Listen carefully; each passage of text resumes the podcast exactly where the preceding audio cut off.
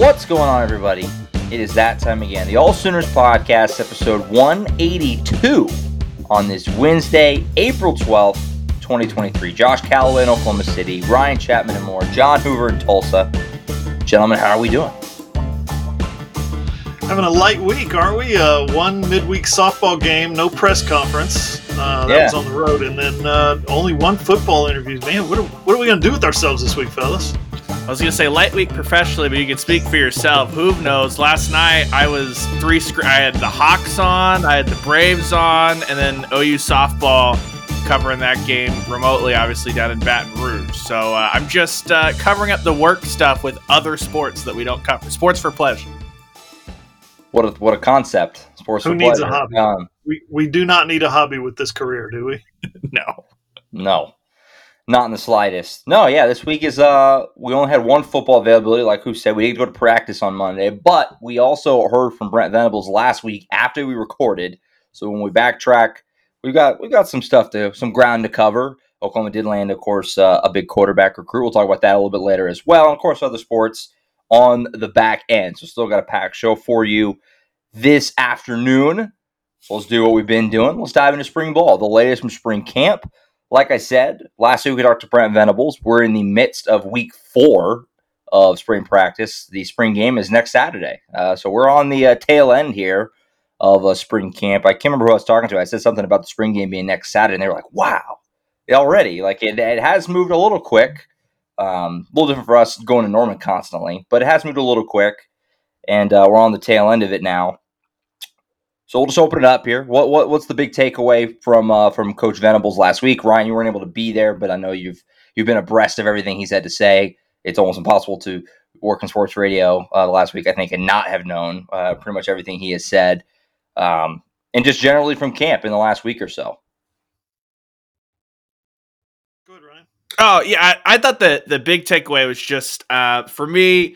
We know that the continued emphasis on physicality, and that's a big area that that Brent Venables preached coming in last year, but also this offseason's been a very consistent like that needs to improve.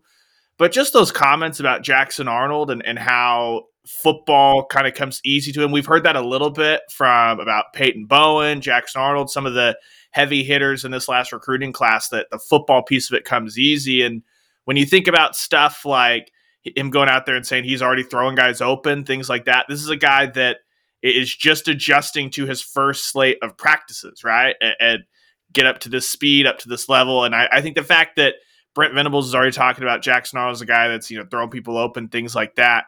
Uh, I think that's a good sign. Now, on the flip side, remember last year, Brent Venables was also the guy that said he he was liking what he was seeing at a guy like Nick Evers. He's like, I'm sure Coach Lebby will tell you, you know, he wants to work on this, this, and this. Uh-huh. And Nick Evers couldn't even get on the field, uh, even when Dillon Gabriel was hurt or things like that. But I think we can all acknowledge that Jack Arnold, a little bit different aura about him, and just through his recruitment following so closely, it's what we expected of him to, to get very comfortable very quickly this spring at Oklahoma. Yeah, what we we've accomplished three weeks plus one interview, um, and I think what what's been established at quarterback is pretty simple. Dillon Gabriel, obviously, the starters getting the lion's share of the snaps with the ones. Davis Beville is still getting the two snaps as we would define them. You know, who's next behind Dillon Gabriel?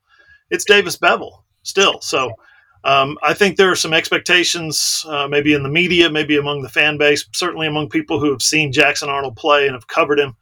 Oh, he'll be the he'll be second string by the by the he, he may be he might be second string, but as a true freshman, as a guy who's drinking through a fire hose right now, this playbook and and the speed at which the college game unfolds, Davis Beville's way ahead of him. Davis Beville played three years at Pittsburgh. Davis Beville played, uh, you know, for better or worse, right? Mhm. A couple of games last year where he had to come in and do some things. Um, the t- the coaches obviously felt a certain way about Davis Beville's play. We all know what that is, but to just expect Jackson Arnold because he hit, he was so gifted in high school to come in and be the backup or to come in and push Dillon Gabriel for starting snaps. He might and it might it may eventually play out and by the time we get to October he may be the second string quarterback. Not saying that's not going to happen, but it's unrealistic for us to expect it at this point in time. I will say, you know, obviously, and we'll talk about more about the open practice later on. But you remember who? Obviously, they did the goal line stuff. They did two series at the goal line, and the two series, the first one was Dillon Gabriel, the second one was Jackson Arnold. We didn't see Beville run any of the goal line stuff, so I don't know. I mean, maybe that tells you something about his mobility versus Davis Beville not being mobile whatsoever. No, none. Um, so we know that firsthand. So you know, I don't know. Being out there four times it doesn't feel close to me as far as just and again, not, it's not games; it's practice. They're throwing around to nobody pressuring them, but just the way they move, the way his arm is, the accuracy. Jackson Arnold it should be the backup. Uh, he, he's looked better and better every time we've been out there. He's looked better and better and better to me. Um, so, yeah, we'll see how that bears out. It's hard for me too because the way my dumb brain works when when you talk about you know from Venables last week, I, can't help but think about the last thing he talked about, which was the idea of playing spring games against other teams. That was an interesting conversation. That's something that's floated around a lot this spring. Brent Venables basically was like, if other teams are doing it, we'll do it, I guess. You know, like he, he was kind of open to whatever. Um, didn't really have too strong of an opinion on it either way. What do you guys think about that? I don't think we've ever talked about that really on the show. Playing spring games against other teams or scrimmaging other teams in spring um, as opposed to what obviously teams do now, where they just kind of do an inter squad type thing. Does that something that's realistic and would make sense? I think I think it's not necessarily it's it's realistic, but it's not practical. Okay, and, and I'm going to give you a couple of reasons why. Number one, these small schools are going to come out and they're going to say, um, let's just say Missouri State, right? Yeah, we'll come to Oklahoma. We'll play your spring game. Uh, all we need is eight hundred and fifty thousand dollars. Really? You're going to do that for uh, uh, the out of the goodness of your heart for eight hundred fifty thousand dollars. That's not in the budget. It could be, and maybe it should be, and I'm sure you could work the the numbers around to where it is. But who wants to watch that? Number two, the spring game should be about good on good. Um, anytime you see these spring games where it's ones versus twos or, or twos on defense, twos versus ones, those are never those are never good scrimmages. What you want out of your spring game is your ones going against your ones. Iron sharpens iron. They like they, love to pull that out there and say iron sharpens iron. Cotton does not sharpen iron. Playing an FCS school, playing a one AA or a Division two or some rum dum out of the, the group of five does not sharpen iron. So I think the best way to do it would be to continue what they're doing, have a big old spring scrimmage, make it a big recruiting weekend, and say, our ones are going to go against our ones, and we're going to knock the hell out of each other for two hours, and we're going to entertain the masses, seventy thousand people. That's the way to do a spring game. Yeah, but that doesn't draw seventy thousand people unless you're mad at Lincoln Riley. I mean that that was the right. whole to do last year, right? The whole reason we talked about the crowd last year is because it was not normal, right? What is very normal is you barely fill the lower bowl. A lot of these schools, what did OU do last year? Oh, it's the spring game draft so it's ones on ones, but it's kind of ones on one. It's half of your ones on this side and half of your ones on this side. I would much rather, especially in a in a spring like this, where Oklahoma is replacing a lot of offensive linemen, and I know that, for instance, like a Walter Rouse is hurt, so he's not going through spring. I'd rather Oklahoma get to see, okay, if you're playing Missouri State, Tulsa, whatever it is, you know it's bad. What does that unit look like together? Because if Missouri State is still getting pressure, it's the same thing we say in week one of the season, right? Like only bad things can come of this. It, it should look nice and uniform, and that's what it should look like. I think that it's an easier sell to fans to have an actual team come in and to say, it's going to be a game. There's not going to be the TV timeout, stuff like that. Like, we're going to roll through this thing pretty quickly because a lot of these spring games too across the country really get watered down by weird scoring and stuff like that. Like that's what we appreciated last year about Oklahoma spring game is it wasn't the weird the defense is up 21 to nothing. It was pretty just standard of they're going to play and Dillon Gabriel was all-time quarterback and that was kind of like the unique thing. yeah. And so we we've seen a ton of versions of that. I would rather see that. I'd also rather this gets into a nugget of something you can do down the line if everyone's playing an FCS scrimmage in the spring, then that really kills the argument of these FCS game FCS games need to exist in the regular season to to help their budget, stuff like that. Just say, look, if, if everyone's going to pay for an extra round of games, the FCS gets a small fee. They get a small cut of the spring game TV. OU gets all of the gate and all that stuff from whatever they get. I, I think you're more likely to have a more consistent game day environment like we saw at last year's spring game if there's someone else coming in. Because again, like I said before, why was last year so significant? Because we had literally never seen that before. Now, real quick, Ryan, if you're talking about doing away with FCS games in the regular season, you're going to have to have a hard, fast rule that says no more games against FCS teams in the regular season. That's not going to happen. People are still going to want to play FCS games. FCS teams are going to have their hand out saying, "Yeah, we'll play you for a million five. It's it's just the way the business is right now. Until somebody comes along, coaches association or somebody comes out and says, we're not playing these teams anymore. Then yeah. you can move it to spring, and it might be fun to watch. Get us a commissioner, which is a whole to do. That something yeah. that's been yelled about for a very long time. But it becomes a easier bridge to say, okay, well, the teeth have kind of been taken out of this because that's what that's the really lame. Ex- like there'll be other excuses that come up, right? Like coaches are just looking for excuses, basically to put them on a schedule. Yep. But if that excuse gets weeded out really, really quickly, then it's like, okay, there are plenty of bad uh, FBS teams. You can go find one. You you would put Oklahoma on the schedule last year, and you'd play a bad FBS team. Yeah, at face value, you know, I mean, from an entertainment perspective, yes, obviously, um, to play an actual team would probably, like Ryan said, garner more fans. It would get you a TV deal. The game would be on TV. ESPN, I mean, they, they would take these games. They would air these games in uh, in spring, these exhibition games, because people love football, and ESPN will take it. They'll take the uh, you know the revenue and all that stuff from that. It's the yeah, it, it's kind of like the logistical part of it that is where it kind of gets bogged down because it feels like if you're going to do this, it either would have to be like like kind of what you guys are saying, really tiny schools, UCO or something, who come play OU at you know in Norman. Otherwise, because if you're playing another D1 team, they they they're going to say, well, we want our spring game to be at home. Then you're not, now you're doing like a home and home. You're playing two of these things or something like back to back Saturdays or something. So that's where it gets bogged down. But from a pure entertainment and, you know, all that stuff, it's like, yeah, if you can make that work, that's certainly an easier sell to television networks and uh, the fans, all of that. So don't I forget like to, it, but I just don't know you, if it's uh, feasible you're going to want to look at it like a college football coach. And to every college football coach in the country, this is practice number 15. We mm. have to get better in practice number 15. That's right. the way they approach these things. And so playing somebody like a UCO or a Southwestern or somebody like that does nothing to get Oklahoma better. Yeah, I think I think too when with this thing that popped up with Auburn and, and Hugh Freeze started out there like UAB and Troy for Auburn, Alabama. We become so focused on the in state stuff. There are more lower tier schools in Texas than there are like premier programs for Texas to host. So, oh, you bring it in like a North Texas, first off, recruiting that's like a layup. You're, you're, making the invite everybody from the Denton high schools, all that stuff. Hey, it's it's the team you're familiar with, all that. But also too, I know that Brent Venables said if we opened up a practice to the public on a Saturday and said, come on in, people fill the stands. Yes, you're not going to get 70,000 people for a, a, random Saturday practice. And there is yeah.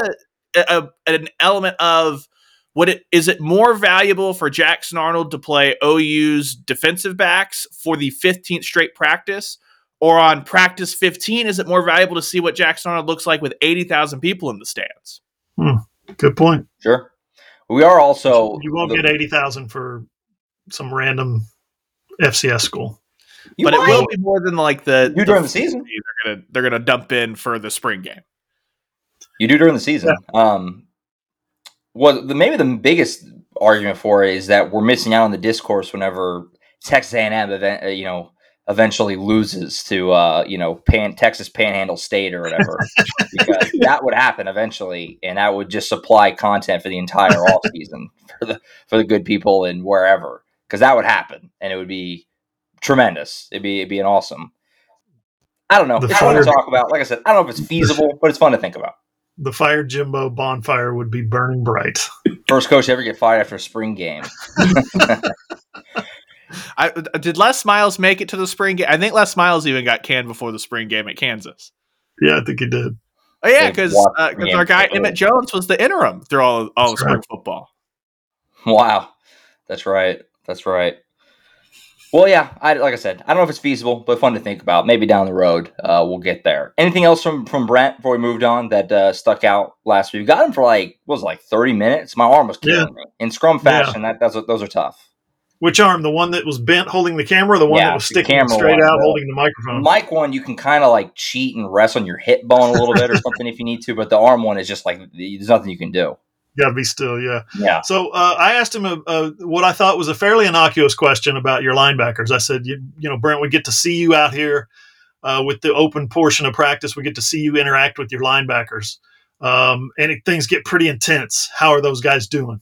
Fairly innocuous question. Well, he went on for like two and a half minutes about each Uh-huh. linebacker and about e- what the way each guy is fill, fulfilling a certain role and the, num- the amount of experience they don't have versus the amount of experience they do have and they're getting and they they don't need to be perfect but but they do need to be precise and stuff like that. Is like okay he he we get to watch the practice and I think I told you guys this last week. We got they, they got basically three linebacker coaches out there Skowski uh, Ted Roof and Brent Venables and Venables has his hands on every rep. It was crazy so it was just fun to watch it, it'll be really interesting to see because that's a group that like I, I don't know if we've had these discussions on the pod or if, or if it's but like I, I've got questions about what, what Oklahoma's going to be on the interior of the defensive line. So i- if they're if they don't hit on some of those portal guys, if Coe and Kelly don't take that huge step forward, then suddenly I think Brent Venables knows those linebackers are going to be taxed, right? Like Danny Stutsman was very familiar with what was happening last year when when there was not a ton of help coming at you from the defensive line. You had an experienced DaShaun White. Suddenly, Dasan McCullough, who we had talked to uh, last week, and he had talked about how he's going to be learning the defense all the way up into fall camp, whether it's Jaren Kanak or Kobie McKinzie beside Stutsman. Like, it's a lot of inexperience as far as actual game reps and snaps. And I, I just wonder how much of that is. Uh, we know that Brent Venables is always going to gravitate toward the linebackers, It- it's in his DNA. But how much of it also knowing that um, th- there's going to be a lot of pressure on young linebackers and, and doing everything that they can to try and get those guys up to speed to be as prepared as possible for this fall. In addition to uh, Brent Venables last week, like we talked about, we also got Dillon Gabriel last week uh, for about five minutes or so. We also got Bill Bedenbaugh. And then this past Monday, we got Todd Bates and then a slew of other players. Like I've said before, we kind of cover a lot of ground. We're not all able to be in every scrum. So, in the guys that you heard, what jumped out, uh, either from Bedenbaugh, Gabriel, or on Monday, uh, the guys that we got then? Anything else that, that uh, you wanted to touch Yeah. on?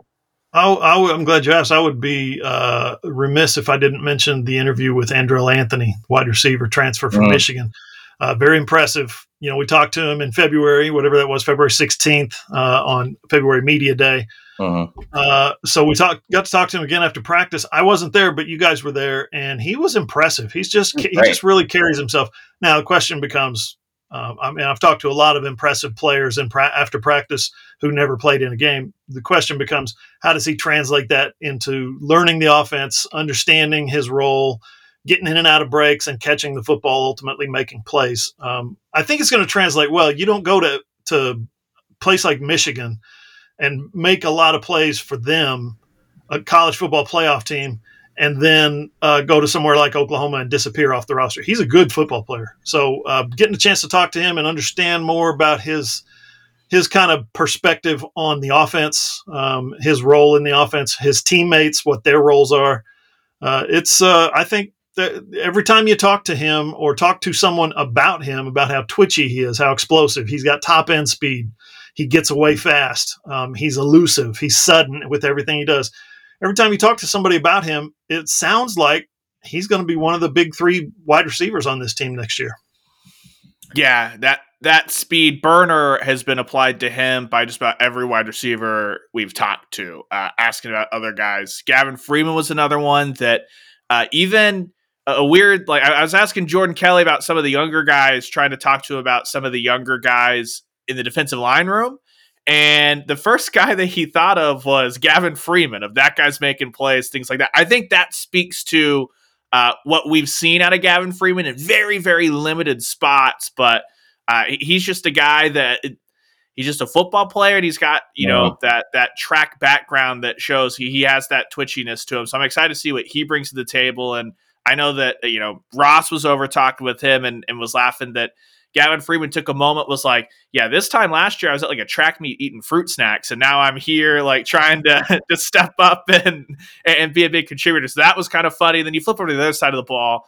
Um, Jonah Laulu getting to talk to him about his move to interior defensive line. That story's up on allsooners.com and him just talking about how it's something he did at Hawaii and he, he feels comfortable there and him going into the process of okay, Jerry Schmidt's trying to put a ton of weight on him pretty quickly and then get got get to talk to Todd Bates and see his perspective on on kind of moving Jonah Laulu to the interior just to see what that can kind of bring to this defensive tackle room.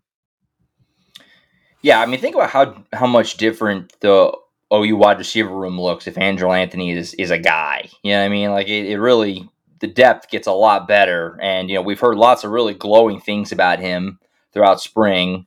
Um, asking other receivers about what what he's looked like, and everybody has, has sung his praises. And then, yeah, he has a really good head on his shoulders.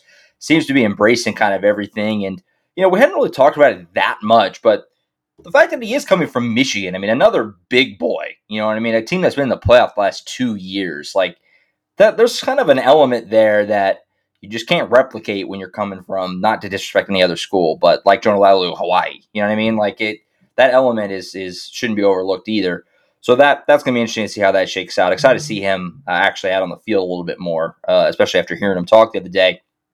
Elsewhere, you know, Dillon Gabriel last week, we only got him for a few minutes, but talking to him, I asked him about the the running back room, and because we've talked on this show before about you know the running backs look like one of the strengths of the team. Even with Jovantae Barnes missing the rest of spring practice, you're still out there like, geez, they have a lot of guys. I asked him about the running back room, and he like took a minute to like pause and just like smile for like three seconds, and was like, "I've never been around uh, been around a running back room like this one." And Dillon Gabriel's been around football for a while. He's this is like his ninth season or something. So the fact that he's like literally giddy talking about the running backs, I think is a pro- probably a pretty good sign. And then kind of tie into what Ryan was talking about earlier with the interior of the defensive line, asked Todd Bates about Isaiah Coe and just him kind of making that next step because they, they need him to.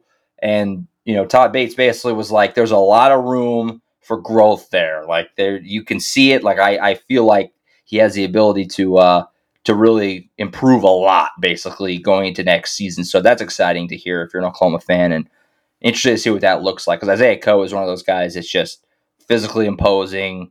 You know, we talk to him. It's always great to talk to him. He's got a great personality, things like that. You just you kind of want to see that elevate into being a, a dude dude because Todd Bates was honest and he was like, I'm gonna miss Jalen Redmond. Like that that stinks that I don't have him anymore and things like that. So we'll see how that shakes out. We'll see how that shakes out. But lots of good stuff in the last week or so. Yeah, so we talked to Brent on Wednesday, but we podcasted on Tuesday last week, which right. means we're just now being able to recap last week's stuff. We didn't ever get to the Robert Spears Jennings injury. Big mm. spring for uh, RJ. It's just uh, shock, not shocking. Um, I, we we watched Monday's practice, right, and he was out there making plays, intercepting the footballs, um, going through all the drills. And then we talked to Brent on Wednesday, and he's shut down for the rest of spring. Going to have shoulder surgery. I guess he had shoulder surgery last Tuesday, so uh, that's too bad because, it, like I said, big, it was going to be a big spring for him. He's got an opportunity to really make a statement this this spring. Uh, I don't think he's going to fall off the depth chart because he's not practicing, but he's going to lose reps, which would have made him better. So that's that's too bad for him. I was looking forward to, to a uh, possible big fall out of him, and that's not to say it can't happen. He's he's certainly capable of doing sure. that.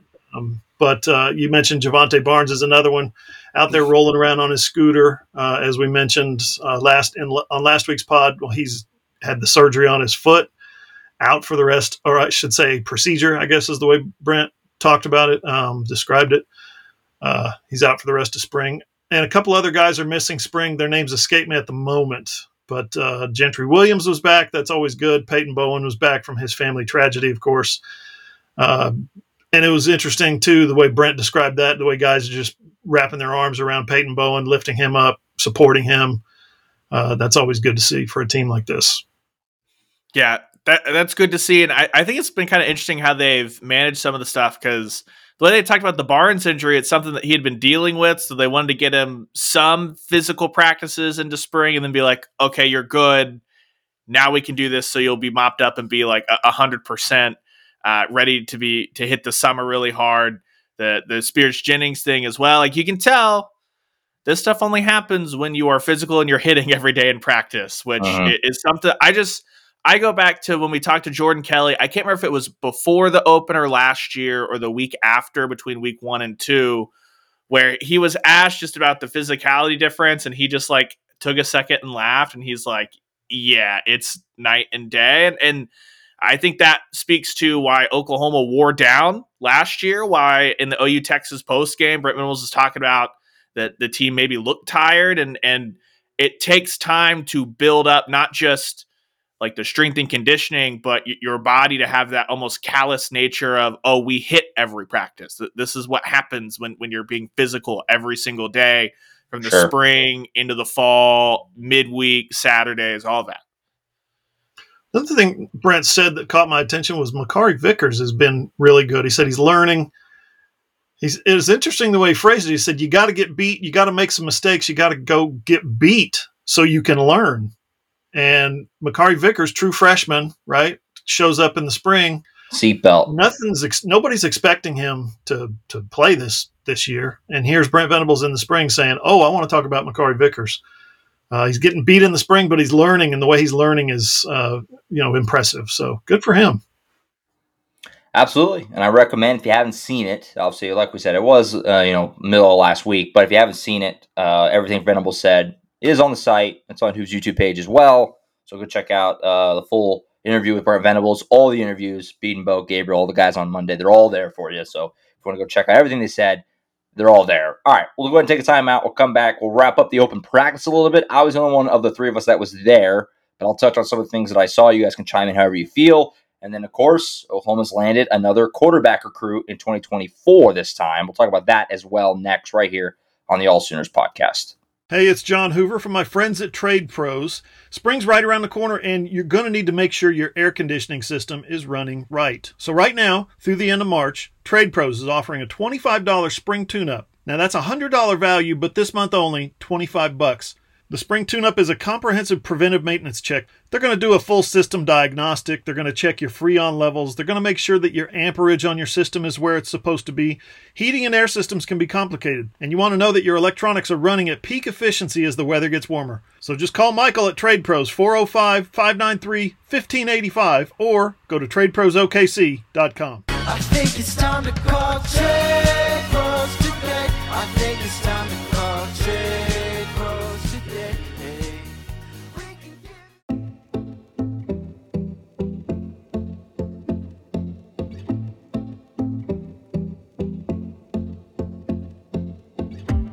On Twitter, you can follow all Sooners at all underscore Sooners. Ryan's underscore Ryan Chapman. Who's at John E. Hoover. I'm at Josh M. Callaway. Our website is allsooners.com. We are a Fan Nation affiliate, part of the Sports Illustrated Network. All right, segment two, we'll dive into the open practice a little bit from earlier this week. I was the only one of the three of us there. Now, you guys have seen clips and videos and whatever else, so you can chime in however you see fit. One little housekeeping thing I just want to make sure I didn't forget. Who mentioned Peyton Bowen last segment? There were five guys returning punts at practice yesterday, and I wanted to get those out there. Billy Bowman, Andrel Anthony, Drake Stoops, LV Bunkley Shelton, and Peyton Bowen. Kind of interesting. I don't know if uh, how likely it is that that Peyton would be returning punts this year, but it certainly seems like something that could be in the cards for him down the road. So that's kind of exciting. An an interesting little group there. Lots of guys who are kind of like totally different. Like I, I don't know if any two of those guys you would say are really alike. So that's kind of an interesting group, and uh, that competition is going to be interesting to see how that shakes out. You're replacing Marvin Mims, who did it forever. You know, what I mean? so that's kind of interesting little under the radar battle there. You have a favorite? Um, Yeah, what if you would had told me, okay, who if you get to pick four guys to return punts on this team, I would have picked those first four. I don't know if I would have picked LV Bunkley Shelton just because we don't have any uh, we Sure. don't have any tape on him that would, that I know of of him being great at return of punts. Those other guys all did it in at either an extremely high level in high school or have done it in college. So um, yeah, Andrel Anthony and Stoops are your big play versus sure hands guys, I think. And then uh, you're going to get a handful out of either Bowman or Bowen. Uh, Bowen was fantastic at it in high school, so watch out for Mhm. him. Yeah, I, I, I would want either Billy Bowen or, or Peyton Bowen with the ball in their hands just because we've seen what they can do. Uh, Andrel Anthony, he had a really funny story about part of why he got on the hands team at Michigan is because his best friend JJ Henning was returning punts and he just would go over there to hang out with him, basically, and then he, he picked up on it. So, uh, interesting origin story for the Andrel Anthony punt return, but he certainly got that speed. I just, it's hard for you to ignore what we saw from a guy like Peyton Bowen all throughout high school. Sure. Same with Billy. Uh, just maybe that's us being a little biased, knowing that it, it was just a, a hop, skip, and a jump down I thirty five south to, to watch that, as opposed to having to go up to Michigan to, to watch Andrel. I will add too. They did some kickoff return stuff as well. It was a few of the same names, but also tossing Jalil Farooq into the mix um, when it came to kickoff returns. He wasn't doing the punts, but he was doing the kickoffs. So we'll see. We'll see. It seems like Farooq and Bowman in the few reps that I saw them doing returning kicks were the guys doing the kickoff returns. I don't know if that means it's going to be the two guys back there, but it seemed like two probably pretty heavy candidates for that. So we'll see how that stuff kind of shakes out. We'll see what they toss out there in the spring game, which, like we said, is next weekend. Now, also with the open practice, I referenced it earlier. It was sick. It was awesome. They they did some goal line. They and now they didn't do a ton. It was like six or seven total plays, but they brought them over to field two, um, and they did inside the five, full on, full speed goal line plays. It was pretty pretty nice. Got some some really legit collisions. The two best plays were Caleb Hicks, who I've been talking about how much I've liked the entire um, you know spring practice, just breaking through the line and scoring one. He looked really awesome. I, I just again I can't believe that guy's a freshman. And then the play that everybody's talking about, Dasan McCullough comes through and just absolutely blows up. I think it was Tawee Walker in the backfield for like a five yard loss. Those are the two plays that got everybody like, ooh, but that just seeing the goal line was awesome. Um, but yeah, those two plays really stuck out, I think, to me. And the McCullough one obviously made made waves as you would expect. You know, Dasan has that kind of natural ability, six foot five, 200 and probably about 30 pounds right now. He's got that natural ability that a lot of people who find themselves in that situation just don't have. Like you beat your guy or your guy reads wrong and he steps inside and leaves you one on one with the running back. Uh, you're supposed to turn into Jadeveon Clowney there and, and knock his helmet off. And you know what I mean? You're supposed to destroy him. A lot of people don't do that. So whether there was a mistake made, a misread, or something, a big error on the front, doesn't matter. If you've got the ability to turn in a play like that in a college football game, all of a sudden the crowd gets crazy, the fans get crazy, the sideline goes wild, the momentum surges in your favor. Those are huge. So if you've got the ability to do that, uh, that's going to put you on the field. Now, is he a perfect player? No, he's going to make mistakes. He's still learning the game at linebacker at at, at uh, Cheetah, right? But boy, when you see him do that, you're thinking, okay, he that's not the last time he's going to do that. Yeah, and that goal line stuff is in a spot that he's probably a little bit more familiar with, right? As far as being really close to the line of scrimmage, uh, c- coming in, and what he played at Indiana, and it, it, that almost got me thinking not just the goal line stuff, but could, whether Oklahoma. We know that over the last feels like decade they've struggled to get off the field on third down. That is this defense finally going to have a little bit of teeth coming off the edge in in a third and short situation, uh, a lot of teams are going to stay on the field and, and go for it on fourth down anyway. So in those third and fourth and shorts, can he be maybe a difference maker? Him and like a, a Trace Ford on the other side of the ball that that could help maybe bow up Oklahoma and give them a little bit more strength and the ability to get off the field on some of those third and fourth downs because whether the tempo gets adjusted or not uh, that would be what the the just responses from Ted Roof and Brent Venables all year last year was. We don't care, get off the field, and you don't have to play as many snaps. Can, can that be a situation trying to pull that away from the goal line in third and fourth and shorts?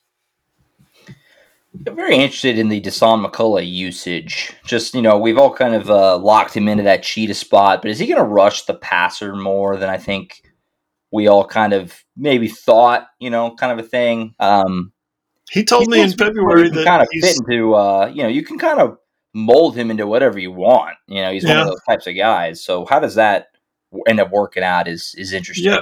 So he told me in February when I asked him that question, I said, "What other coaches are are you working with? All the coaches?" He said, "Yeah, I'm working with Co- Coach Bates Mm, uh, and, and Coach Chavis on the defensive line."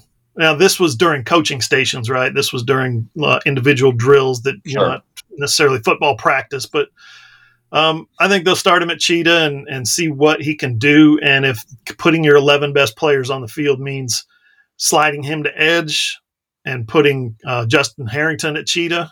If that's your best eleven, then that's how you that's how you roll with it. If he's out there making plays in the ba- in the opponent's backfield to a to a pace that was more than Reggie Grimes and Ethan Downs last year, then that's what they'll do. Yeah, and then it's elsewhere on the open practice. I mean, just some, a few other guys that just kind of stuck out. I mean, I mentioned earlier Jackson Arnold's looked better every time uh, getting out there. Uh, reiterate that. And another guy we've talked about over spring, but Kobie McKinzie looks really good too every time. Um, I feel like maybe a little bit of a hot take. I don't know. I feel like he may be more ready to contribute this year than than Jaren Kanak is, in my opinion. Um, I Hmm. know like everybody's very excited about Jaren Kanak, and rightfully so. But man, Kobie McKinzie just has the size and the the look to him, and just I don't know. I, he's he's impressed me every time. He sticks out every time, and so it just kind of. You know, I don't know. Excited to see him. I think there's there's a path for him to be on the field a lot. I think because you mean you got Stutsman and McCullough; those guys are going to be there. But who's who's filling the rest of the shoes? I don't know why that couldn't be Kobie McKinzie. So excited to see him as well. Um, like I said, I was the only one there. But is there anything else that you guys gleaned from afar you wanted to touch on? We moved on. Nah, it, uh, it was dominated by the goal line. That that that is I mean, what, that was everything. that's what Yeah. flooded the zone, which was a ton of fun. It was great. It was great. And like I said, Dillon Gabriel did a few plays. Jackson Arnold did a few plays. No other quarterbacks did any. Do with that what you will. Do with that what you will. Speaking of quarterbacks, Oklahoma landed Wait a one. minute. Are you saying Jackson Arnold is the new bulldozer? He could be number 10. He is number Hey. 10. You know what you could figure out if he was uh, in front of eighty thousand people in a spring scrimmage, if he can catch the snap on a on a short yardage. that that was step one for Caleb Williams. He had to catch snaps before he could wreck the entire OU season locker room with controversy of whether he should start or not. Very, very true. When did he uh, did he drop the snap in the first game or was that later? I remember he did K-State, against TCU. K State was K-State, one of yeah, them. Yeah. Purple. I got purple on, on the brain. Um, that feels like just a million years ago. um, on quarterbacks. They landed a quarterback. We talked about him multiple times on the show. Michael Hawkins officially commits to Oklahoma. Over the weekend, it was between OU and TCU in its final two. Everybody felt pretty good about OU's chances there for a while, and they finally do get him. Of course, his dad played at OU in the early 2000s as a defensive back from McKinney, Texas, number 19 QB in the class. He's a four star. He's not as highly touted as Jackson Arnold is in his respective class, or as highly touted as we think Kevin Sperry will be when that time comes. But he is a very good player. His highlights are on allsooners.com. Um, he has a lot to like. He's a legacy player at Oklahoma. And the fact that he chooses OU, despite the fact that they have Arnold there and have Sperry coming up behind him, I think says a little bit about his, you know, attitude, his temperament, and that kind of thing. So we'll get into kind of the ripple effects and how we think this is all going to shake out in a second. But just first, I guess, imp- reaction impressions to Michael Hawkins, the player, and what kind of a get it is for Oklahoma to bring him in. There's so many tendrils to his recruitment that Yeah. are fascinating to me. Uh, number one, as you mentioned it, his dad played at OU in 2002. He played defensive back. He was on those defensives with Brent Venables as the defensive coordinator. Uh, he was in the same recruiting class as Jeff Lebby, who is now the offensive coordinator, uh, which is he's the quarterback. I mean, this is all fascinating stuff. He uh, is trained by Kyler Murray's dad, Kevin Murray. Okay, that's his quarterback trainer, right? Mhm. You got to trust that he knows what he's doing, right? Kyler Murray's dad. Are you kidding me? Come on, he's one of the best in the DFW. Um, he was recruited at Arkansas by Kendall Briles.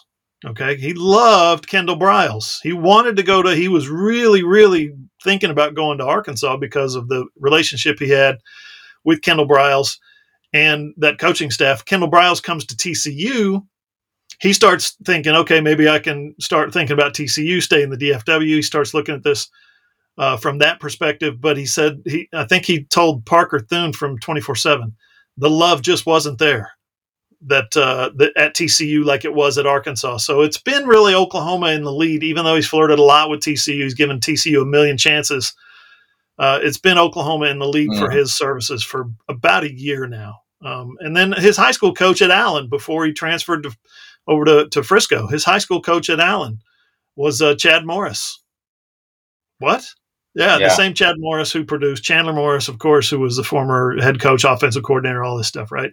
And one of the guys who recruited uh, one of the guys who coached his dad in high school is Tim Beck, former Texas offensive coordinator, former Nebraska offensive coordinator. So there's so many. This kid has been around. Think about it now. All those names I just mentioned, he's been around extremely high level college football uh, and high school football for his entire life. So anybody who thinks he's not going to come in and be an, an immediate upgrade or not i'm not saying he's going to be an upgrade from jackson arnold or anything like that. He's not taking a step back. He's not this, michael hawkins does not take a step back to anybody that oklahoma's recruited. He's a great high school football player has every reason to be to come into ou and be a good good college football player as well Also, kind of a minor upset to still consider Arkansas while having a relationship with Chad Morris. I don't know what that uh, is like in your ear, but that's a minor upset.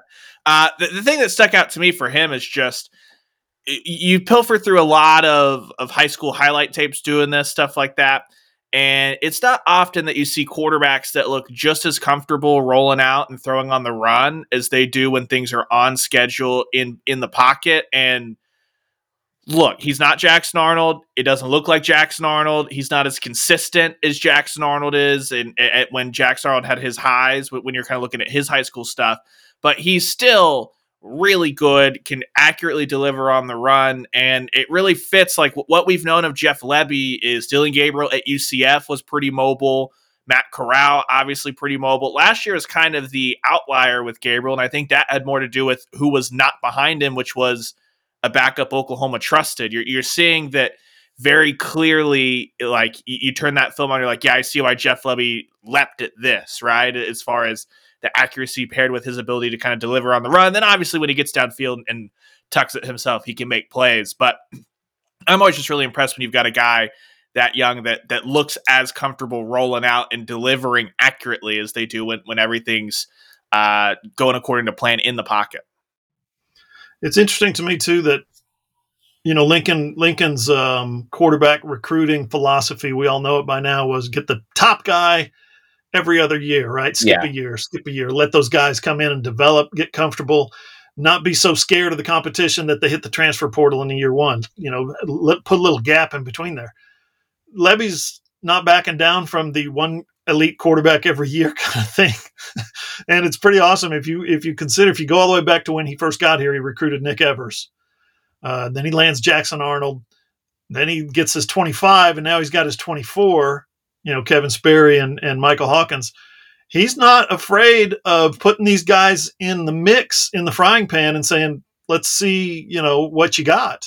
It's uh, I, I it's going to be what it's going to be, meaning guys who fall down the depth chart are going to transfer, and guys who don't fall down the transfer who who don't fall down the depth, depth chart are probably going to be in the discussion for a Heisman at some point. Well, I, I think too, just real quick, the way that the quarterback position has gone, it doesn't matter whether that's a five star guy that falls down the depth chart or a three star guy. If you're the third string quarterback, you're probably out anyway. You, you know what I mean? And so Mm. that that was always the weird train of thought is like, look, if you bring in two five stars back to back, whoever doesn't win the job's going to transfer out anyway. If you bring in a three star, he might stay to get his three year degree and then transfer to have two years. Well, now that everyone's got a free transfer, they're out too. So why would you not? If you're going to have a rotating door quarterback room, why wouldn't you want it to be as talented as possible for the ones that do stick? I think this reaffirms, you know, just kind of overall, you know, and he didn't have like a picture perfect first year, obviously, but I think it reaffirms that, like the the, the OU fans that that wanted Jeff Lebby gone or weren't happy with his first year, wanted him ousted or whatever, are ridiculous because look what he's able to do. The, the quarterback recruiting is not missing a beat after he lost Lincoln Riley. You, you're still getting top end guys literally every year. Like to, to whose point, the four in a row already Lebby has locked up 22 through 25, a high end quarterback. Yeah. Um, and In a little over a not year. just a given. That's not just like automatic that that's just, oh, Oklahoma just gets that. That's not how it works. It's who's there making it happen. And Jeff Lebby's making it happen. Jeff, uh, you know, we get we get Jeff, we get exposure to Jeff in interview settings and press conference settings.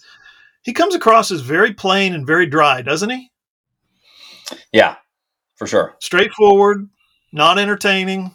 You know, not not outgoing, not ex, uh, funny or anything like that. Uh, he can be funny. I mean, he's cracked some jokes in the press conference, but we're we don't get to see that side of him that the recruits obviously do because when you talk to Kevin Sperry or you talk to Michael Hawkins or you talk to Jackson Arnold specifically or Nick Evers last year when I, when I talked to him, oh Jeff Lebby this, Jeff Lebby that, Jeff Lebby up down all around, and Right. they couldn't they can't get enough of this Jeff Lebby. They are in love with the guy and the way he coaches quarterbacks, the way he coaches offense and recruits, and so I kind of want to see that side of Jeff Lebby in the press conference. Jeff, if you're watching, my man, let it go.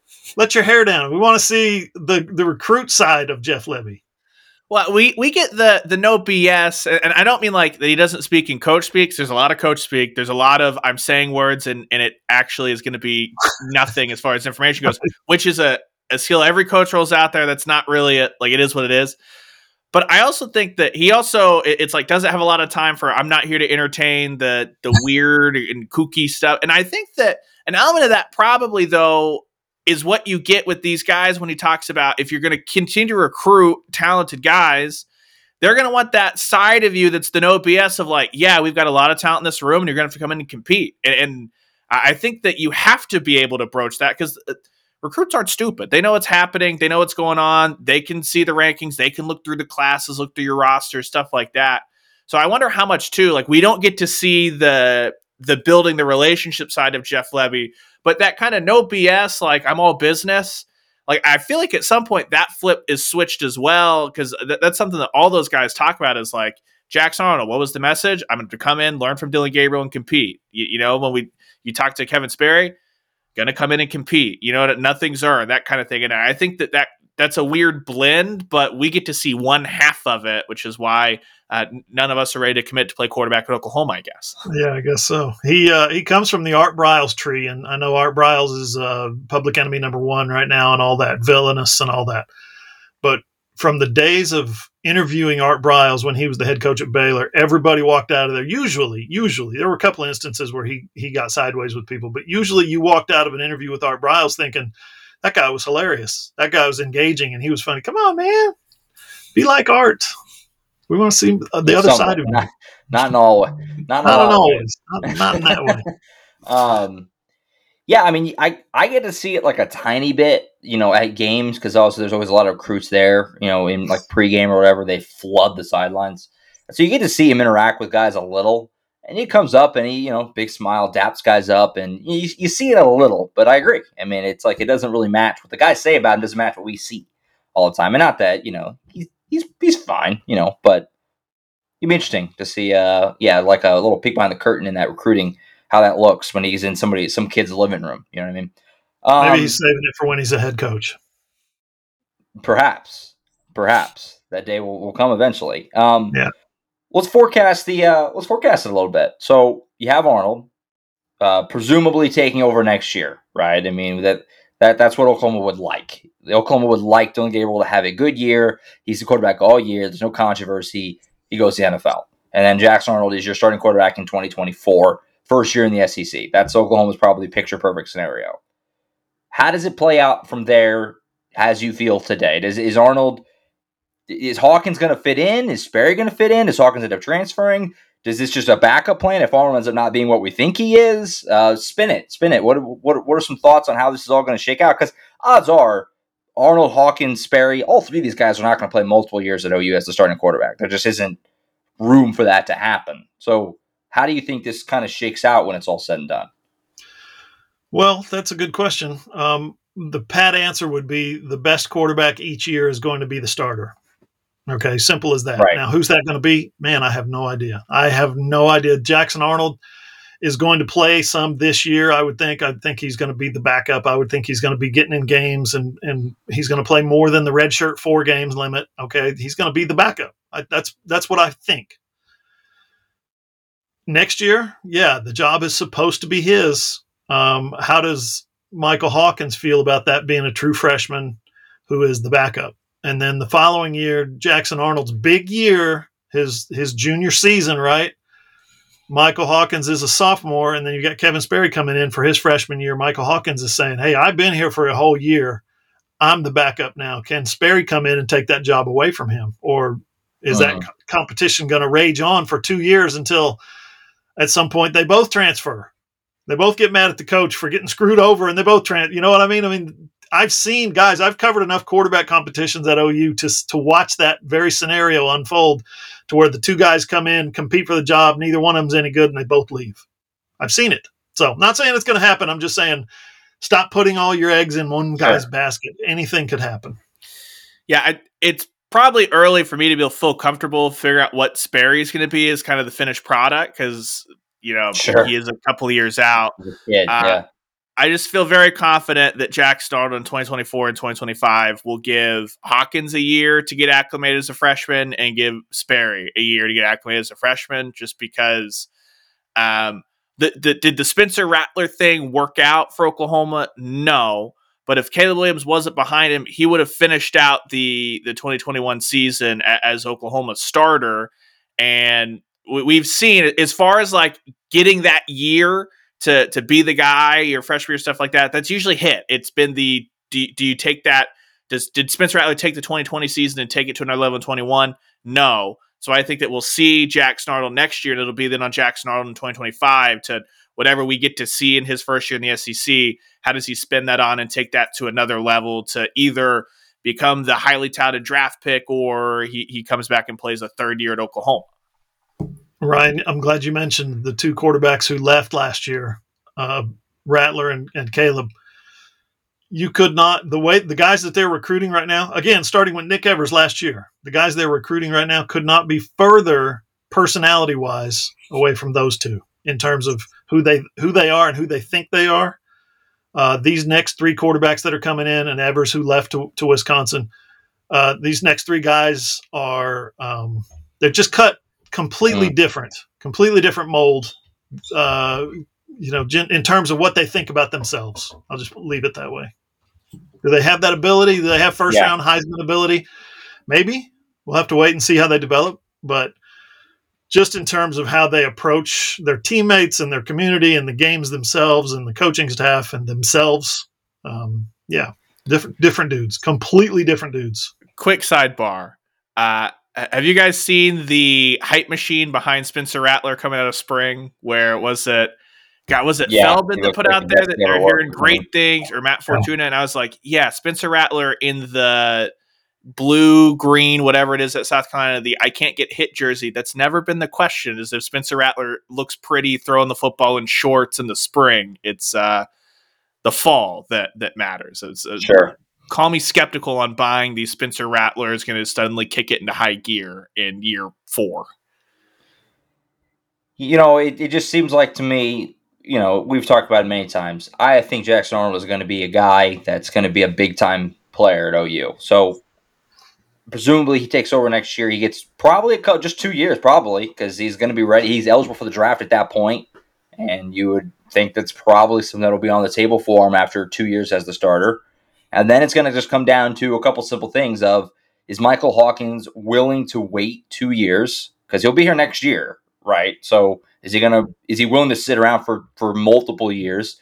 And then if he is, it'll probably just be as simple as it's a it's a battle. It's a Hawkins Sperry battle, and uh, probably winner's your quarterback, loser probably portals because that's how college football works um, in this day and age. So gonna be fun to see how it, how it shakes out. One thing that they've done here that Lincoln Riley, like we said, didn't were just refused to do is they left themselves some wiggle room. Because if, like I said, if Arnold happens to not work out, which we all think he's going to be great, but if he ends up not being what we think, you have another guy right there.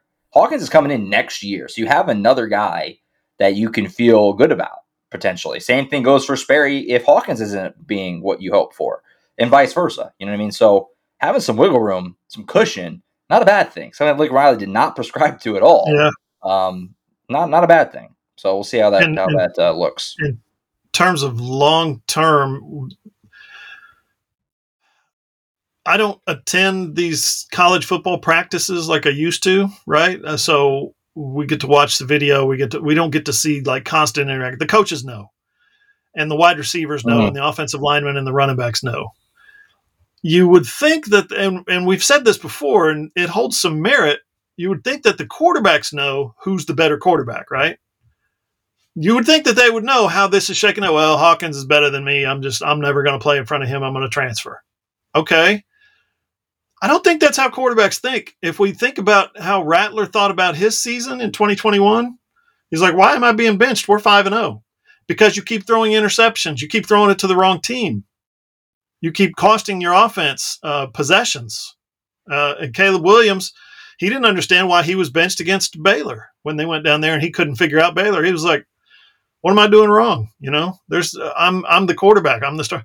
Some people, some quarterbacks, I should say, don't look at the world the same way everybody else does. Like I'm not that guy. You stop blaming me and blaming Yeah. the quarterback is all we got sometimes. Yeah, a couple years later, and Spencer Rattler is still baffled as to why he was benched in that Texas game, which is We were five and oh. zero. everyone else. It's quite obvious, and it's also quite obvious that it was the right move because Caleb Williams led him on a Herculean comeback. But uh, yeah, he still he still like is just like I don't get it. I don't understand why he did that. That was weird. Like, like what? Um, pretty clear why he did it. Um, so yeah, gonna be fun. Anything else you want to add, Ryan? No, no, I think we uh it'll be fun to see this all kind of pan out over the next couple of years because it's just something that we didn't get to see that that logjam happen the last few years. So Gonna be interesting. Gonna be interesting. Gonna be fun. All right, we're gonna take time out here. We'll hit some other sports. Basketball's got no players. Um, they've lost a couple more. We'll talk about that as well as wrapping up. the- coaches. yeah, it just I don't know who's even there. Um, we'll uh, we'll wrap up the weekends. If for you call the basketball office right now, Porter Moser's going to answer. he's the yeah he's the trainers. He's the coach. He's the full roster. He's the SID. He does it all. Um, we'll wrap up that, and we'll wrap up the weekend for the Diamond Sports as well, and then send you on your way. So take time out. Final segment coming up next year on the All Sooners podcast. Hey, are you a business owner looking to get your product out there to the masses? Let's say you run a hotel in Norman or a car dealership in Oklahoma City or a restaurant in Edmond, or maybe you're a small online business who creates and sells OU merchandise and you just want Sooner Nation to come sample your wares. Well, then consider advertising in this space right here on the SI Sooners podcast. SI Sooners reaches thousands of readers, viewers, and listeners literally every day, and the SI Sooners podcast is the ideal place to find your next customer. To advertise, send an email to allsoonerssi at gmail.com or DM us on Twitter at all underscore Sooners.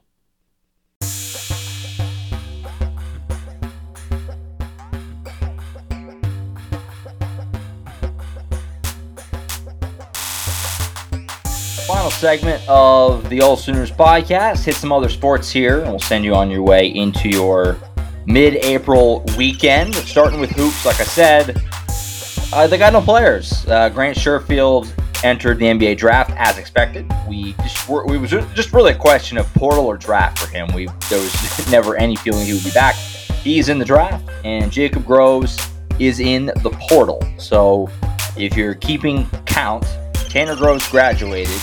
Jalen Hill has portaled. Jacob Groves has portaled. Benjamin Schroeder has portaled. Joe Bamisile has portaled. Bijan Cortes has portaled. CJ Noland has portaled. And Grant Sherfield has transferred. That's pretty much everyone outside of the two freshmen last year, Milo Uzan and Otega Oweh. They did get Sam Godwin back. um, so you have three guys that played last year that are back, essentially. Um, Did you get Jacob Groves? yeah, Jacob Yeah. Groves is in there as well. I mentioned him. Or Tanner graduated. Tanner graduated. Jacob is in the portal looking for a new team. It'd be his third team. Um, I mean, we don't. You know, last week obviously Sherfield and Groves hadn't officially left yet, but we had all kind of assumed they were going to. So we kind of were able to almost talk about it in like theory last week. But I mean, you know, it, the the team is a full rebuild again. Um, they have nobody back. They, it's a full blown like Porter Moser's got a lot of work to just to fill out the team, just to get bodies, let alone a team that's going to be competitive and a Big 12 that's only getting better because they're bringing in hello Houston and Cincinnati, you know, good basketball programs. UCF's been solid recently, BYU as well, solid. It's not getting easier. Um, I mean, what can you say? They have no they have no players. It's it's it's I the basketball team is just in a total upheaval mode uh, currently. yeah, it, it wouldn't be as big of a sirens panic mode thing because like this is happening to a lot of other teams across the country. If Porter Moser wasn't such a big proponent of you got to build, you got to build, you can't be investing in guys and have them transferred out. Well, nothing has been built in Norman uh, under Porter Moser. He he's had to have massive numbers of portal guys every single off season. So next time we get to speak to him, I'm really looking forward to being like, okay, that's not the reality of what you can do at Oklahoma. You might have been able to build at Loyola. You might eh, there might be spots in this country you can build in college basketball, but Oklahoma for you, Porter's clearly not been. So what's that evolution going to be? How are you going to adapt? How are you going to adjust? Do you have to change your style to make this team more appetizing to, to players in the portal? Or do you have to change your coaching styles being more aggressive? Uh, that- that's what I'm kind of curious on because otherwise, there, there's no stability. There's not a ton of holdover. And the guys that are being held over, Milos Uzan, I- really liked what he did a lot last year, but he's not like a primary scorer. He was distributor, really nice. Otega Oweh is not a primary scorer. He does he doesn't have that kind of uh, refined offense. So there's going to be a lot of development from those guys, or you're going to go get big pieces in the portal. It's not just like get a center. It's like no, you need two scores and a center that, that you won't just get used and abused down low, all that stuff. And uh, Porter's shown no signs of being able to correctly make those evaluations in the portal, frankly. You know, Brent Venables tells us all the time, or did in the in the last year, at least the last football season, that he wants to strip this thing down to the studs. We got to strip it. He must have said that twenty times last year. We got to strip it down to the studs. Porter Moser would be thrilled to have studs up right now. Porter Moser has to relay the foundation every year. He's imagine your homeowners association or the county commissioner or what is they give you a license to build a, a house, a structure, and you've got one year to do it. You got one year to get your house built. The first year, they didn't make the NCAA tournament. Ramshackle house, right? Falling down, pieces hanging off everywhere. Didn't come up, wasn't up to code. Tear the whole thing down, tear the foundation out, relay the foundation, put the new studs up, put new walls up. Second year in a row, they didn't make the NCAA tournament. Again, not up to code. Your house is a piece of crap. The, you're embarrassing the homeowners association. They want you out of the neighborhood, basically. Got to tear that thing down again. That's what Porter Motors Moser's having to go through every year. It's unbelievable. So he talks constantly about family and foundation, foundational building, and all that stuff. When's it going to happen? When's it going to When's it going to even start to happen? Because every year we're seeing more and more guys leave by the portal or some other reason. You come into the portal, you leave through the portal. What what's going on? I don't un- I don't understand. He's got a tent up. There, there is no house. It's just, got- just a tent. Uh, and here's the other thing No too, studs. which, um, guys, he's not keeping assistants around. And one off season where a couple where David Patrick gets a head coaching job and um, KT Turner goes to Kentucky. Okay, that makes sense, except for it was Sacramento State and one year at and KT Turner when he talked about taking that Kentucky job, it was the you can't turn down Kentucky, all that. One year later, he's the head coach at UT Arlington. That doesn't sound like the oh my gosh, I just had to be at Kentucky and absorb that. That sounded like a I would like to have been in a different spot, and now I'm taking a very, very, very small potatoes head coaching job uh, immediately. Um, Sure. You had a coach who, for personal reasons, basically backed out and left the staff before the season even started. Like, The shot doctor. yeah, it, it, at some point there's a common denominator, and everyone's leaving Norman, and one guy's still there. Like, at what point does that not become a very valid question to ask? Like, I, again, it's all individual stuff, but nobody has stayed for more than two years except for Emmanuel Dildy. He's like the only guy. You know, not not to retread last week, but I continue to be struck by the Jalen Hill one too, because I mean, he was the one guy, and not everybody spoke highly of of Porter. I don't want to sound like the players just like hate him or something. That that that'd be disingenuous. All the players say they like to play for him, but Jalen Hill was one guy who always went out of his way to say how much he liked playing for Porter, and then he still ends up leaving. You know, we went to the off season.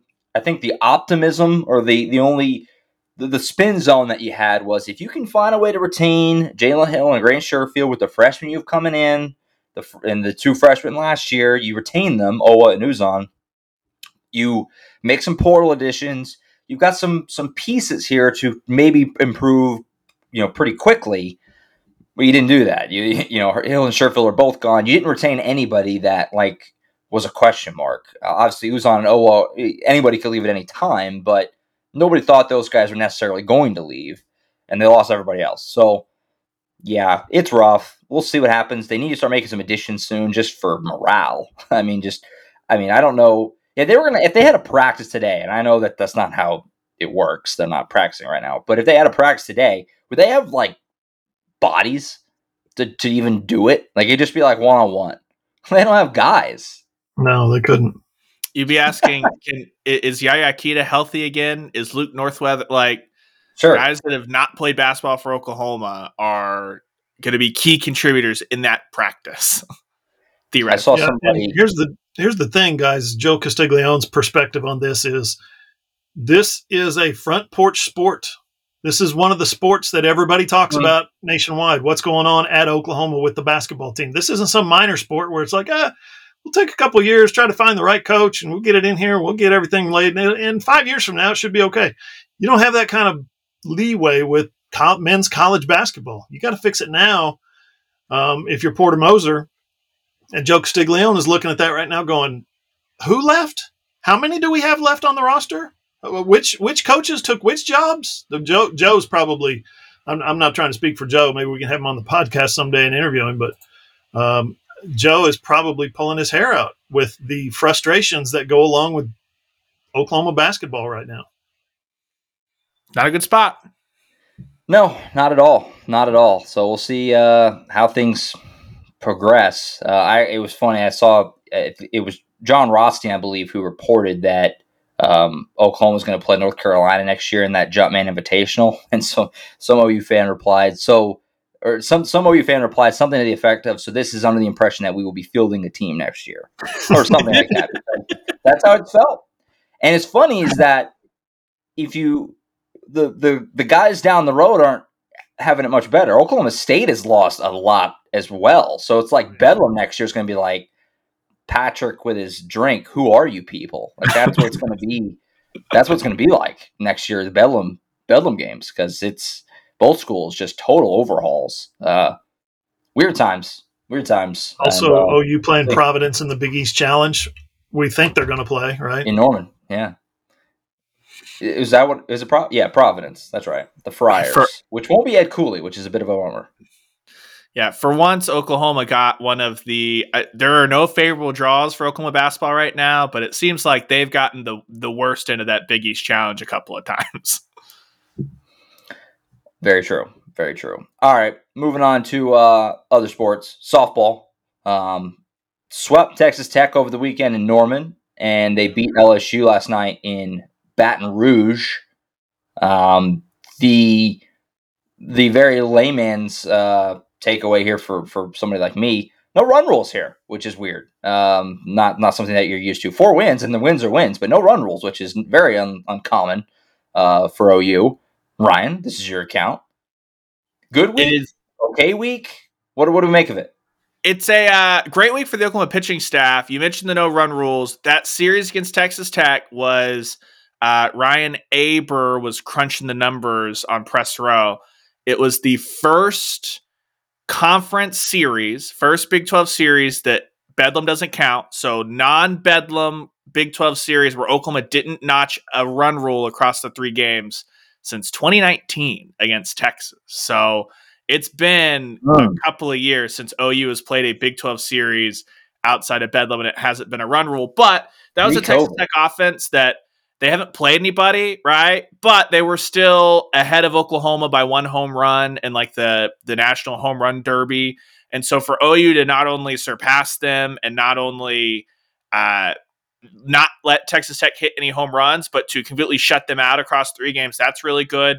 Uh, but we saw on Thursday, someone finally did it. Someone finally stepped up and said, screw this, new pitcher every single inning. And uh, the Oklahoma offense did not like that. They Patty Gasso talked about how there were a ton of conversations in the dugout, a ton of frustration, a ton of who is this, who is that, and, and how she basically said, cut that crap out.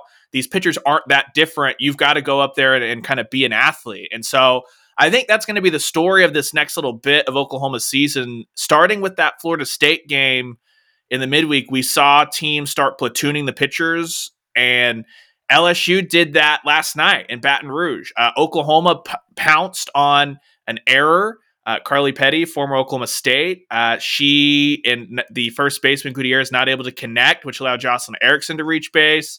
Kinzie Hansen then drives her home. That's one run. Alyssa Brito hits a two out home run that should not have, like, she should have come up the next inning. Three unearned runs for the Sooners. That was it. The last 15 Sooner batters were retired as they were trying to figure out the LSU pitching staff. That's why you have Jordy Bahl, right? Jordy Bahl was unreal, 13 strikeouts. Only two LSU runners reached second base. Like that, that was the spot that they were in across seven innings. Two runners reached second base. And so the pitching staff has become we talked a ton about the pitching staff and the defense. While this offense adjusts, the pitching staff is that much more important. And Oklahoma has a like who do you want? Three absolute studs there in that rotation. Yeah, they've got three aces they can count on, Ryan, and that's good because um, for some reason the bats continue to fall silent against inferior opposition. Right, Texas Tech, and and then last night LSU. LSU's good. Don't get me wrong. I'm not saying LSU's some rum dum. I was very impressed by LSU's pitching and their defense, except for that second inning. Um, so they they were making plays. They were uh, they're they're a good team. I think they're going to have a chance to make the College World Series. They're very talented. So beating them 3-0, there's no shame in going on the road and beating LSU 3-0. But Patty's quote after the game, thank you Patrick for the quote, was we've got to get this figured out. Our hitters have to get this figured out. They're 1 through 4 hole hitters who are as talented as anybody in the country were 0 for 11 last night. 0 for 11. And you know, Jayda Coleman's making a run for National Player of the Year. Tiara Jennings has been in the discussion when Jocelyn Alo's not knocking fences down for National Player of the Year, right? So they've got the talent. Grace Lyons is a two time All American. They've got the talent. They're having to rely right now heavily, heavily on the pitching and the defense. And they did again last night. If it, if it wasn't for pitching and defense last night, uh, shoot, they might still be playing. It might still be zero zero. Yeah, and we say all that, and here's the really twisted, demented thing. After last night, Oklahoma's now hitting 373 as a team. That is first in the country by 12 points. Yeah. so, That's- like, that's uh. Marshall, is, Marshall is second in batting average at 361. Uh, so it's still a, a gap between Oklahoma and everybody Yeah. else. But Oklahoma's getting a unique treatment, right? Like, um, we'll we'll we'll have more on that soon um, at allsooners.com as I'm doing a lot of box score dumpster diving right now. But uh, it's an adjustment. It's something that two years ago Oklahoma didn't face, and last year Oklahoma didn't really even face. And it's going to be something that, like you saw UCLA, if you've got a Megan Faraimo, they're just going to throw Faraimo, right? Oklahoma State, they're going to be confident to throw Kelly Maxwell. They're going to be confident to throw Lexi Kilfoyle. That's like a different situation. Uh, Baylor, when you get Orme, they're going to be confident to throw her. Everybody else on OU's schedule the rest of the year in the Big 12, it would be it it would be coaching malpractice for Kansas not to to play uh, you know the the pitching carousel. It, it like everybody else, if you don't have a legitimate ace, this should be the strategy because Oklahoma hasn't adjusted to it quite yet. Yeah, those those three aces they have are going to ride them to another national championship. I'll be shocked if they don't win it because of those three girls. The batting will come around. I'm not worried about it. Did you see the the graphic that ESPN threw up during the game last night? They said, "Are you looking for a three-peat?" And they laid out the numbers for UCLA's three-peat, uh, you know, last century, whatever it was. And then uh, Oklahoma's chase for a three-peat this year were on the other side. Uh, the, the records were 163 and 19 for UCLA, 151 and 8 currently through three seasons, two and a half seasons for Oklahoma. Hmm. Batting average 280 for UCLA, 386 for OU. Like, wow, that's quite a difference. Runs per game, 3.7 for UCLA, 9.7 for OU. So uh, during this three year stretch, it's pretty ridiculous. Now, this is the one that got me and obviously caught everyone's attention when I retweeted it 25 home runs in three seasons for UCLA. 25? That's like Big 12 play for Jocelyn Alo, isn't it? 25 home runs in three seasons for, for UCLA. OU has hit 385.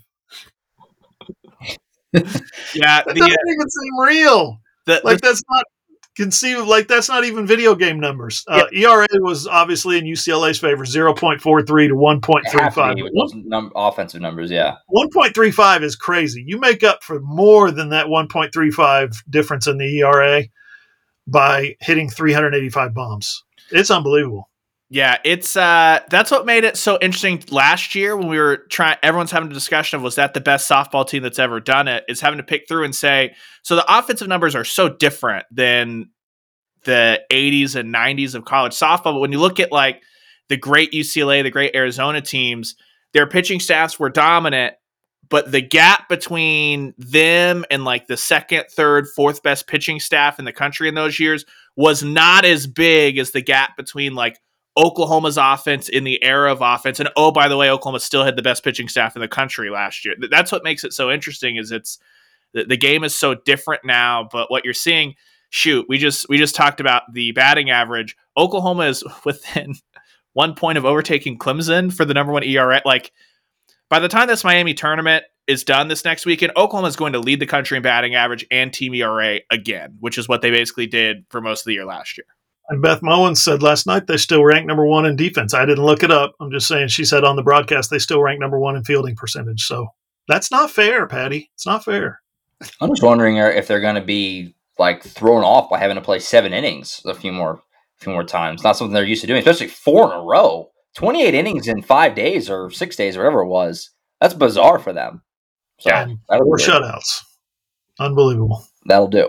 That'll do. So they got uh yeah this Miami of Ohio tournament, right, Ryan? Yeah, is it four it- games? It's uh I think it's just three games, a pair Saturday and one Sunday. Oakland Oh, okay. stinks. Miami of Ohio stinks. Louisville's a fringe top twenty-five team. It should. I, I think Oklahoma's going to enjoy the fact that here's the thing: Oakland, Miami of Ohio, and Louisville should all three do the exact same pitching strategy that we've seen these last couple of weeks. But regardless of how Louisville does it, Oakland and Miami of Ohio, it, it should be one of those things where oh they can roll through a bunch of pitchers and Oklahoma can still batter people and. uh that Yeah. maybe would be good for the confidence of kind of attacking that strategy because this is not going to go away. Now, Ryan, some teams don't have six pitchers. Well, here's the thing with the COVID rosters, a lot of teams they may not have six pitchers they're comfortable throwing, but they've got six pitchers. So you just gotta you gotta uh, change a little bit because like LSU didn't do a, a like they let a couple of pitchers go for two innings. So you make a couple of pitchers go for two innings, and then the rest just get your your quick in and out and see how that goes. If you throw the wrong pitcher against this lineup, it could be six nothing real quick. Yes. That's the thing. Yes. Enjoy uh enjoy a nice weekend in tropical, sunny Miami, Ohio. Should be a lot, a lot of fun out there. Um, all right, wrapping up with a little bit of baseball here on the way out. I don't know. It's it's weird times right now. They've had a really weird season. Um, playing up against competition, playing down against competition has kind of been the thing. Pretty good at home, pretty awful on the road. Um, kind of doing things that a young team would do in a lot of ways. Um, bad weekend in Waco. They lost two out of three to Baylor. They're now one and five against Kansas State and Baylor. Those are the two worst teams in the conference. Can't, can't have that. Um, and that's after they bludgeoned Oral Roberts in Tulsa on Tuesday. And Oral Roberts is good. They went in Tulsa and smoked them last Tuesday. Oral Roberts, who gave OSU fits last night in Stillwater. And then last night, Oklahoma at home rolled over Wichita State, who they'd already lost to twice, and they beat them eight to one last night. Totally dominated the game last night in Norman. But yeah, they're coming off another rocky weekend. Don't know what to make of them right now. Um, I mean, the spin zone here is that it, it was right about this time where they started to take off last year. Things kind of started to fall into place. They got healthy. Oklahoma's hoping for something similar. They have good wins on the schedule. I mean, they do, but they also have some really egregious losses. So I don't know. We'll see how things move forward. Big series this weekend, but I don't know. Up and down is kind of the story right now. They got their midweek maladies fixed, Josh. They were losing all the midweek row, games. yeah. Now they've won two in a row. two in a row. Um, potentially. I mean, you got good pitching. The pitching is, is yeah, a couple of Tuesdays in a row where you had some really nice outing. I mean, you hold Oral Roberts to two and you hold Wichita State to one. Those are you're going to win those games. You know what I mean? More often than not. So we shall see. Texas Tech this weekend, who's a top twenty team, and uh, it's at home. At home, they this year at home they split with top ten Stanford. They took two or three from TCU. They've been pretty good in Norman. On the road has been where it's it's gotten sideways on them. So we'll see uh, what they can do this weekend. What is is it still just that? Like, is it still a team that's losing the exact same way, or, or has it been something different that's popping up, like in that Baylor series? Because for for a while there, it was the the bullpen. Then it seemed like they just couldn't Mm. get like any offense going. It, it like against Wichita State and like the loss.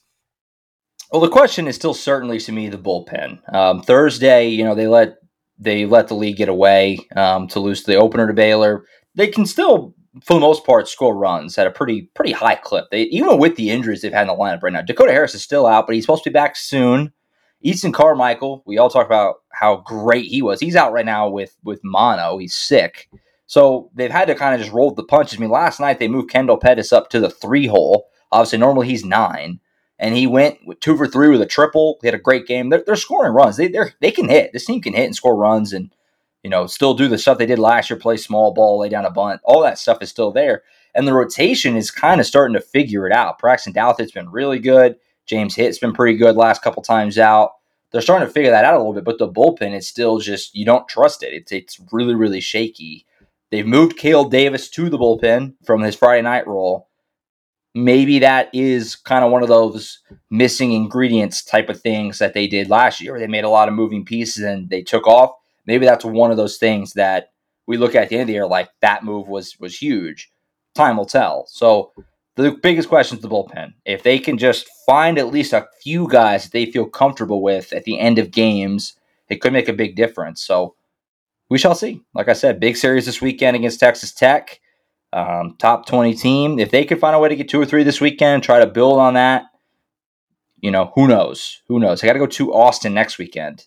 So you probably uh, you probably want to try and find a way to win this series this week to have any hope of climbing out of the basement right now of the Big 12, which is kind of where they're hanging out at the bottom right now. So Josh, the uh, the midweek pitching has been better the last two weeks. Um, Mm. I think five pitchers against Oral Roberts, six last night against Wichita State. Does that mean any of those guys are going to get more weekend duty because that's where they're obviously need to get some work done is on the weekends? Yeah, you know, Braden Carmichael last Tuesday, who's been in Oklahoma for a while, he's the guy that people are, are familiar with. That was maybe the best start of his career. He was so good in Tulsa last week, like six and a third or whatever, really shut them down. Last night was really a bullpen game. So, I mean, all the guys who pitched last night, you'll probably see again this weekend. Nobody went more than a couple of innings uh, last night, which is encouraging the fact that you were able to get through it using that many different guys. Because usually what's, what's hurt Oklahoma when they try to do that before is it only takes one guy to not have it, gives up six runs or whatever, and now you're you're behind it. They used five pitchers last night. Everybody did a pretty good job. Um, Carson Atwood was a little shaky, but he reeled it in. He'll give up the one run, and so I would expect to see all those guys again this weekend. And you know, Braden Carmichael's a big one. I imagine the fact that they the fact that they didn't use him last night, I think, entails that he's going to get more and more of a big role out of the bullpen. Um, and so we'll see what that looks like this weekend because they used him in Waco out of the bullpen too. So I think Skip is just trying to trying to move the pieces around, kind of just trying to find what is going to be the right sauce. And you know, talking to him last night after the game, he acknowledged that the weekend in Waco was bad. He, he, the way he described it was, we got back to the basics. I mean, we just today at practice, you know, he was like, we just got fundamentals because we just didn't play good baseball at all in, in in Waco over the weekend. So so far so good, just one game, but that's a Wichita State team that already beat them twice, and they they smoked them last night. So we'll see if they can build on it and uh, moving into the weekend here at home. All right, any last things? Yes, you left out two important women's sports notes, Josh. Uh, women's gymnastics national Sure. championships is this weekend in Fort Worth. The semifinals yeah. is Thursday. Uh, number four UCLA, number five Utah, and number nine Kentucky are in OU semifinal bracket. So they advanced there. The top two teams advance to Saturday's national championship round. The four on the floor. Uh, it's going to be Thursday at 2 p.m. is the semifinal, and Saturday at 3 p.m. on ABC. Uh, looking for TV. I don't see where TV is on uh, Thursday to uh, tomorrow. And then uh, women's basketball. Let the Bedlam never die. Lexy Keys, Bedlam star, Oklahoma right. State star, has transferred to OU. So that's pretty big. She's uh, kind of a three point. I think she was sixth in school history at Oklahoma State and three point shooting. Uh, led the team or was second on the team last year in steals. So she's a five seven guard from Tahlequah. Uh, going to play her final season after starting three years at Oklahoma State. She's going to play her final season with OU. So Bedlam, like I said, let Bedlam never die. In the last calendar year, Cale Davis from OSU to OU, Ben Abram from OU to OSU in baseball, Trace Ford, of course, and now Lexy Keys. It's like just becoming a thing. So it's become accepted, apparently. What what is uh what did Reggie Grimes say about Trace Ford? That's crazy. That'd be like if one of us went to Texas. Did he say that? Yeah. Did he say that? Wow. Yes. Wow, I I don't didn't think he I don't think he even realized what he was doing there, but I was like, Reggie. That doesn't sit well with a lot yeah, of talking talking to Trace Ford last week, he basically just kind of like was like, yeah, you kind of have to have a little extra guts basically to do it. Essentially, is kind of the way he described it. So I agree. I agree. But yeah, it's become a thing. Did he have to bring his own guts? Because if so, he might have been a better fit in Clemson. Clemson, that's right. BYOG. BYOG, yeah. In the rain, in the rain. I'm waiting for Venables to bust that out. You think he's got it in the holster? He's just waiting for the right moment. Yes. That that's my biggest The first time they toppled Georgia or something. Yeah, my biggest disappointment from not being able to be at the open practices with my radio slot is I would be the one looking high and low on the practice field. Is there a bucket? Is there a bucket here? Is there a crimson painted bucket where you're supposed to throw your guts into it? Because uh, that that's what OU might be missing. You know I, I, I I'm it's a travesty that I didn't acknowledge it. You just reminded me. Preventable Sports hat backwards at practice on Monday. That was weird. That was bizarre. He didn't wear it the whole time, but I looked over and I did a massive double take. Was like, what is that? He was wearing his hat. It was so just foreign. He didn't. He looked like a different guy, like legitimately a different guy. So Chavis, you expect it. You look at that's Venables. You're okay. like, That's accepted. Yeah. Where's his Where's his hat? Why, where's the bill of his hat? Why is it on backwards? What's going on with that? I man? literally was like, who is that? I, Oh, I don't know if in in the span of uh 24 months you can have a fan base have to get adjusted from moving off a visor for the first time since 1999 and then go straight over to the backwards hat like a year later. I, I- that may be too much too fast. I would love to see him coach a game in a backwards hat. That would be quite quite a uh, a moment if he did that. He only had it backwards for like five minutes, but I caught him. I caught him, and it was weird. All right, I think that's it for us. Uh, we'll be back next week, of course, um, previewing the spring game because that's next weekend, which is again we the spring is has moved along. I think uh, reasonably quickly, and so we'll be back next uh, week to wrap up the latest in spring camp and then preview next Saturday's spring game. All the things we're watching for, all the storylines. We'll make our final predictions on Kyler's statue pose, all that good stuff. We'll be back next Wednesday to do all that and wrap up the weekends for the uh, Diamond Sports, all that good stuff. Don't forget, we'll have a post game pod next Saturday too. Yes. Yes. The po- the return of the post game pod up in our booth. Hopefully, there's no disease sandwich uh, for uh, Ryan to consume. And uh, we'll have that for you next Saturday as well. So, big stuff coming up next week. We'll catch you first on Wednesday, and you can watch that show or listen to that show, I should say, on iTunes, Spotify, Google, iHeart, wherever you get your podcasts. If you have an Amazon enabled device, just say, Alexa, play the All Sooners podcast. Also, post on the website, allsooners.com. Click on the playlist on your phone, your tablet, or your computer. Can watch all the shows as well on Who's YouTube page, John Hoover Media. That's it. We'll be back next Wednesday to preview the spring game for Ryan Chapman and John Hoover. I'm Josh Callaway. We'll catch you guys next time.